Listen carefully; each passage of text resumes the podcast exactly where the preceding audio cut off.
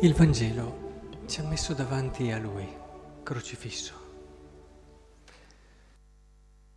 Lui che era stato un uomo buono, un uomo che nella sua vita aveva solo fatto del bene, aveva invitato tutti a pensare meno a se stessi e aprirsi agli altri, dicendo che questa era la strada giusta per essere non solo felici, ma veramente uomini.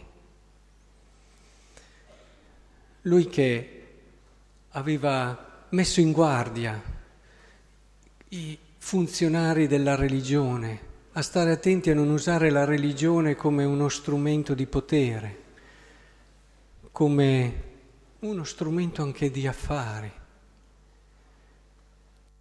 Lui che in fondo aveva fatto conoscere la bellezza e la gioia dell'amicizia, della gioia del crescere insieme e rompendo a volte certi schemi che c'erano allora tra il maestro e i discepoli, aveva creato un clima di, di autentica intimità e profonda amicizia. Ecco, lui l'hanno messo lì e l'hanno ucciso, innocente. Il pensiero è sempre questo, alla fine vincono sempre i potenti e ti schiacceranno sempre, vince il fato, vince la sorte che non ha riservato per te un destino positivo.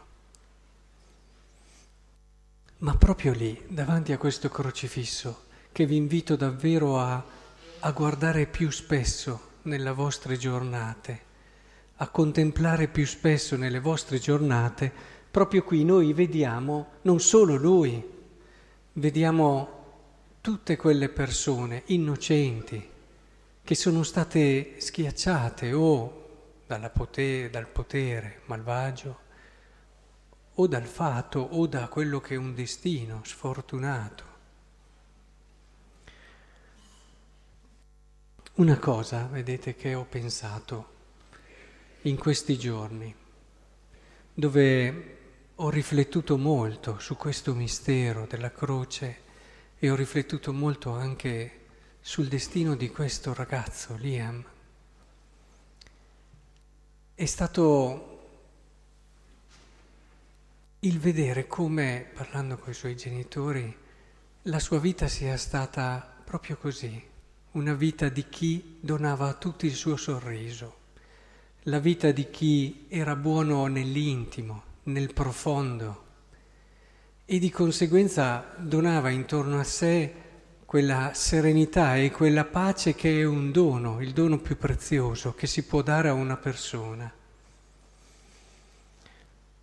E parlando con la mamma, Katia, che mi diceva, sai, una mamma fa sempre fatica a fare questo passo, però pensando a lui e so che lui mi avrebbe detto che avrebbe preferito così, ho dato il via per l'espianto degli organi. Sapete chi mi è venuto in mente?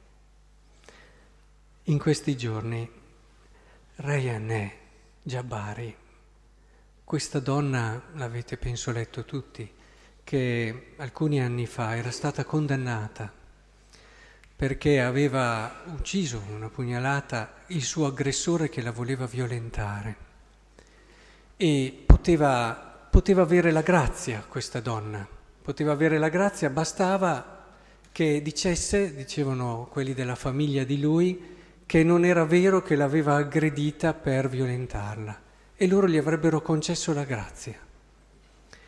Ma lei, fedele alla verità di ciò che era successo, non l'ha mai detto. E per questo venerdì scorso, notte tra venerdì e sabato, è stata impiccata. Mi è venuta in mente lei perché nel suo testamento, che ha lasciato a sua madre, ha detto questa cosa. Ha detto, ti prego, ti supplico, vai dai giudici e convincili, convincili che appena e la condanna è eseguita, subito procedino ad espiantarmi gli organi.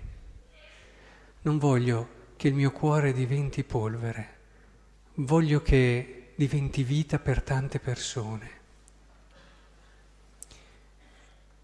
E allora mi è venuto in mente che quando si è giusti nel cuore, nel profondo del cuore,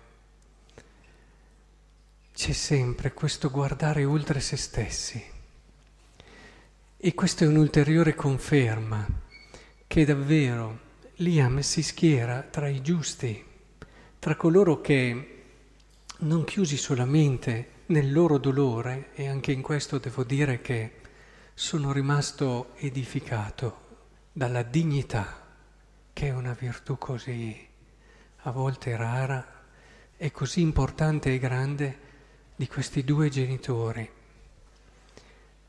Voi lo sapete che non c'è sofferenza più grande per una persona di perdere un figlio. E conoscendo un po' più da vicino queste persone, questi genitori, sono rimasto davvero edificato dalla dignità con cui hanno saputo vivere questo momento. Le ultime parole le lascio però a voi. In questi giorni ho avuto modo di parlare con i miei parrocchiani di una lettera, di una lettera famosa di Dostoevsky, che spiegando a una donna alcuni aspetti, alcune situazioni eh, di una sua opera che lei non capiva, gli fa un parallelo importante. Questo parallelo eh, dice, vedi, Prova a pensare al Cristo morto come lo presenta Hannah Holbein. C'è un Cristo morto da solo, lì in attesa della risurrezione. E invece prova a pensare come nell'icona di Goderek si vede il Cristo che è lì, sì, morto, ma ha intorno a sé tantissime persone, la madre che gli è vicino e e tutti gli amici che gli sono vicini. E lui dice, perché vedi, in queste due opere si vede bene da una parte una cultura più occidentale che a volte si chiude nella morte e nel terribile anche carattere freddo di solitudine della morte, mentre invece è una prospettiva che è quella dell'icona che apre che apre ad un infinito, che apre ad un orizzonte e questo orizzonte infinito è comprensibile solo se però hai intorno degli amici. Ecco, io credo davvero che la cosa più importante adesso, perché per questi due genitori, perché loro possano davvero da questa croce che hanno proprio qui davanti a loro, fare quel passaggio verso il mistero della risurrezione, che questa croce ci apre, che questa croce ci apre e possono davvero coltivare nel loro cuore quella speranza, quella speranza di cui un genitore con il suo amore ha assolutamente diritto di poter riabbracciare suo figlio. Beh, adesso siete anche voi e dovete essere davvero a loro vicini con quell'affetto, con quell'amore che non è solamente emozione, ma è condivisione di un percorso, è un far sentire a loro che davvero volete esserci anche voi in questo percorso, in questo cammino verso la speranza della risurrezione.